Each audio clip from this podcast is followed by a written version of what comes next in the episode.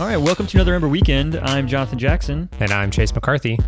and uh, we are Ember Weekend. We are here broadcasting from uh, uh, Hashrocket HQ here in Jacksonville Beach. It's very sunny outside. I'm. Uh, You sounded kind of you sounded kind of confused, like you didn't know where you were.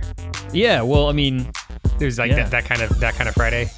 it's it's not Friday. No, I mean yesterday. Yeah, yesterday was that kind of Friday. I see, I see. Um, no, no, pretty average Friday. Watched a little bit of Luke Cage though, right? Heyo. You mean all of Luke Cage? No, not all of it. Come on, come on, come on. Okay, Yeah, yeah, I I, haven't, even- I haven't started yet, so Oh, okay. Well, I will spoil that for you off air. Um, cool. So, uh, yeah, we have a lot of really cool stuff to talk about this week. Uh, Ember is uh, Ember is happening right now. RN, if you know what I'm saying. And uh, we're gonna get right into it. So first up, we have uh, a um, a new library by Stefan Penner, and it's called Ember Improved Computed Properties. It's uh, it's actually a really simple library um, with like a, a, a decent concept of uh, you know all computed properties should be read only. You And sound you sound like surprised that Steph came up with like a really good. I'm surprised he has time to come up with things like this. Yeah, yeah, I, get, I understand that. But yeah, no, this is super cool. It basically um, it, it allows you to specify that certain computeds um, are read only. So there's been a read-only uh, computed property uh, for a while now, um, and basically what this library's kind of philosophy is all about is that all of them should be read-only by default. So it, it makes a lot of sense because if you think about um so the the computed mo- property macros that exist in Ember, like or or any or sort or unique, um, when you think about when you use those, you I can't think of any reason why you'd ever want somebody to set them, and if they do, it's like a problem. It's like an error. You really want that to like blow up. Um, and so basically, like this- maybe maybe you're making like an evil JS, like the Ruby library, where you can like set true to false and stuff like that. Yeah, okay. Maybe maybe that's the add-on you're you're developing in that case. You really hate this add-on. And then and then you're like, man, I really want greater than to be assignable so that I can trip this program up. yeah. Well, I know I've I've accidentally like set something over what I you know didn't realize was a computed That's true. property, and Yeah. and then you're like, why isn't this computed property behaving? And then you realize it's because now it's set to some other function that you created. Um. So And that is a that is a real danger. I actually ran into that recently.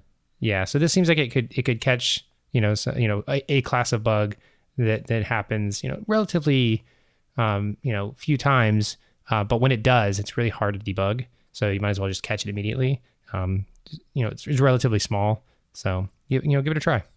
Yeah, check it out. Um, all Steph Penner's libraries are usually really really awesome. So uh, this one. Uh, definitely, if it helps you solve even one of those bugs, you can make you know make make itself worth it uh, Yeah. to install. So It'll it'll definitely pay for its cost. Yeah, yeah, that's true. Um, so uh, so check it out. Uh, the re- we'll po- we'll post the link. The README has uh, has all the information you need to get up and running um, with with this add-on. So check it out. And the second thing we're going to talk about is a blog post by James Snell about uh, some kind of meetings that have been going on in TC39 uh, with the Node.js uh, kind of team, talking about specifically like the one thing that everybody's missing in Node from ES6, and that's import and export. Um, and I didn't really realize how big of a problem it was uh, until reading this blog post. And it goes out into some great detail. Yeah. So so actually, you know, some of the stuff is a little bit outside of my my wheelhouse too. So you're saying that uh, for ECMA modules, the imports and exports are defined uh, during the parsing phase, and for CommonJS, they're done at execution. Is that is that the, the main difference? Yeah, basically, it's um, it's just like what Babel's doing to turn ES6 into you know something for like a RequireJS syntax. It like wraps the whole thing in a function and gives it you know some some handle to the things that it asked for. Like uh, the same thing hap- is, is kind of happening in, in Node. There's a function that's wrapped around the whole module, and you know the the thing called exports is like given to it so that it can you know tack things onto it. Um, and I believe there's like there's other things like um, file or something like that or directory, the current directory. All those all those things that you access in Node, they're like magic things that just appear, uh, like file name, dir name. Those things are like uh, you know given to that function. It's like, invisible from you when you're developing, but it's wrapped around that, which means that that's all happening at runtime. Like as soon as that code is actually executed, then the you know the system itself could actually figure out what this code was exporting or what it was requiring. Um, but in ES6, like uh, people in Ember know, uh, if you try to like uh, import something that doesn't exist, that actually uh, fails during uh, parsing. Like like the when all of the code is read in, you'll get errors that are like you know that you can't export that thing because that doesn't you never defined it, or you can't import that thing because that's not found anywhere. Right, right. So, so basically, one of the reasons the, the, the trouble with the the Node ecosystem not being able to implement this stuff is like a primitive assumption of how Node is built. Then is that kind of the idea? Yeah, and, and I think most of it has to do with you know one it, it, it the require system that it uh, it created uh, existed before imports and exports. It's now it's not like it's going against some trend or anything. Um, and it also has different requirements from the browser. Like it, Node has some really weird module lookup stuff, like the idea that it's like, um, you know, it's looking on a file system. Uh, there's, you know, there's a whole bunch of different like rules for how that lookup works, like which folder gets looked in first. Um, you know, how do you actually replicate that in import export? So there's a lot more um, kind of subtle problems once they get past this major problem that still have to be solved. Um, so yeah, there's there's definitely a lot to it, but it's it's interesting because he's basically talking about um, the Node team had kind of like shied away from asking TC39 to change the way import export worked because they thought maybe that was like uh, you know not going to happen or you know completely out of the realm of possibilities. But then he, he mentions that they they went when asked and TC39 was like, well, let's meet and figure out whether we can change. And like they were much more open to it than the Node team thought they were. And so that was that was really cool. Yeah, I mean that's that seems like the the trend right now. I feel like TC39 is actually being very receptive to community efforts. So um, I, I, think maybe maybe it's just like the idea, like realizing that the ecosystem is much broader than it has ever been before, uh, and the standards are standards bodies are are actually moving now. So um, yeah, and, yeah, and realizing that they have to like Node is a part of the you know the whole of JavaScript right now, and totally. you know it has to keep keep up with the rest of JavaScript. So you you know you can't have a fracture, and so it's everybody's kind of got to work together on this and keep everybody moving in the same direction. And so it's cool to see that you know uh, Node is going to be you know soon, hopefully, getting import and export because that's like the one thing I hate when I'm writing Ember and I have to switch to a Node you know, file, and I'm like, uh, yeah, okay. And you have like at the require, very top of your file, you have like 20 requires, and yeah, and the way exports. I guess work. that would still happen with imports. It just doesn't feel, it doesn't seem quite right. Like I have to like readjust to like, oh well, I can't do this or I can't do that. Well, it's like um, I've been I've been working in React Native, and uh, the beginning of the project we had to require like the CommonJS syntax, and then in the end we were able to use import, and we kind of have a mix right now. And so every time I touch a file, I I rewrite it with imports, and it feels so good.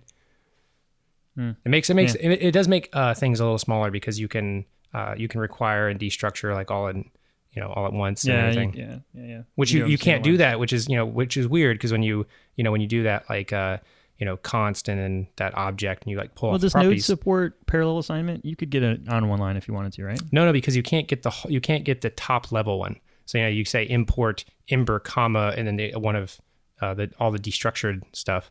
You can't do that with the normal destructuring. You can't get a hold oh, of sure. the top level one. So yeah, that's the only thing it's missing. You end up having like one extra line for each one of the ones that needs a top level key. Right. Right.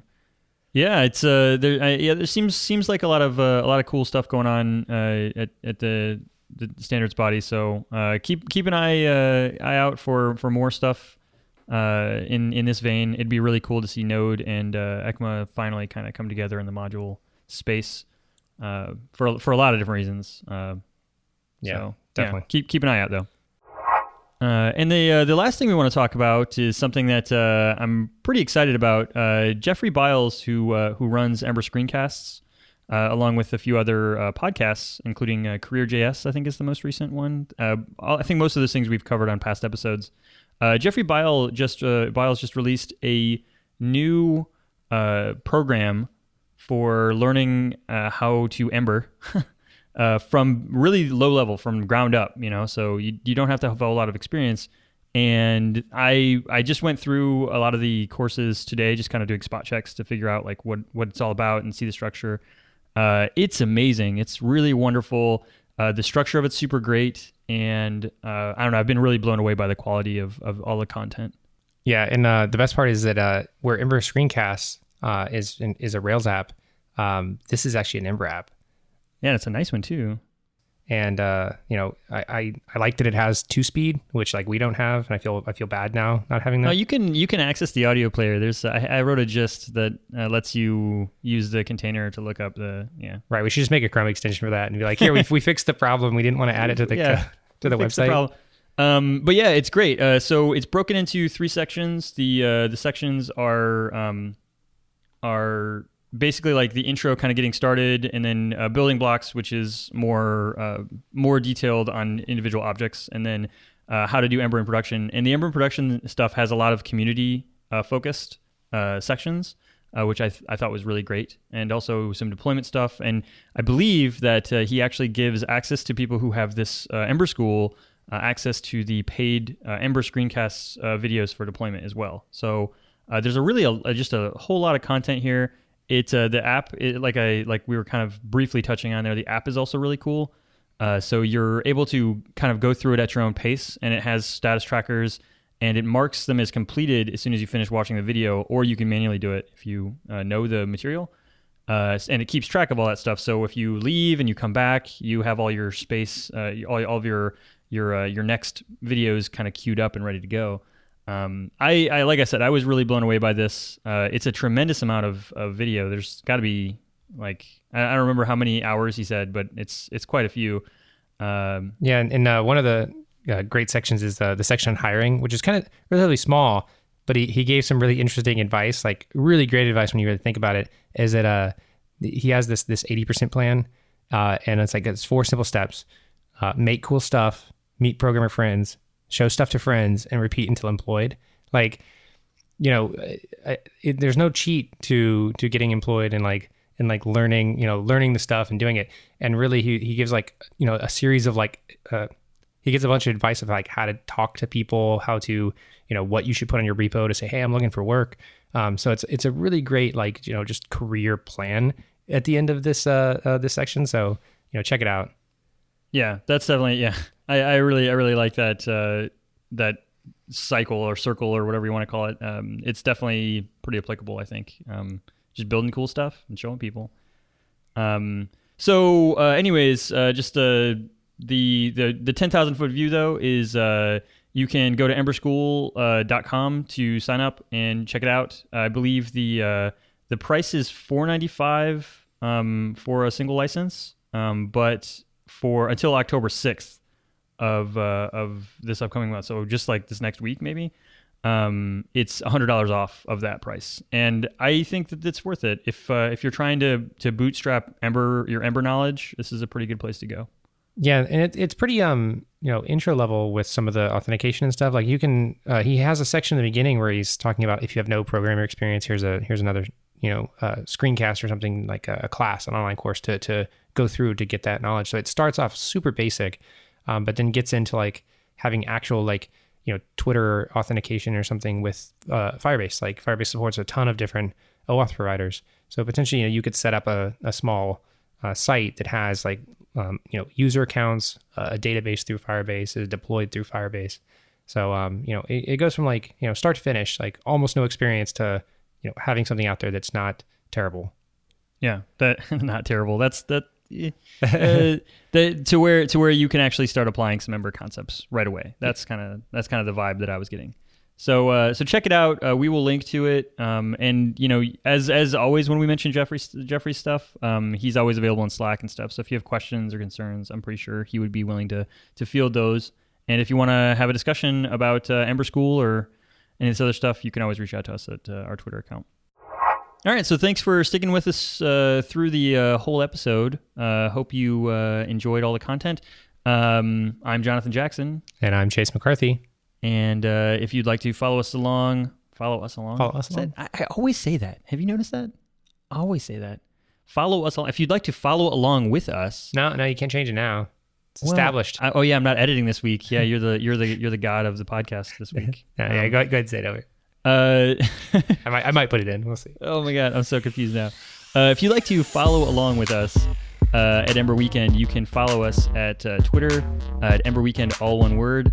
Uh, and then if you would prefer to use uh, an RSS reader, you can uh, get it at emberweekend.com slash feed.xml. And that will keep you up to date with the latest and greatest Ember Weekend. Yeah, so we'll be back next week with you know more Ember news. Ember stuff. All right. Bye, everybody.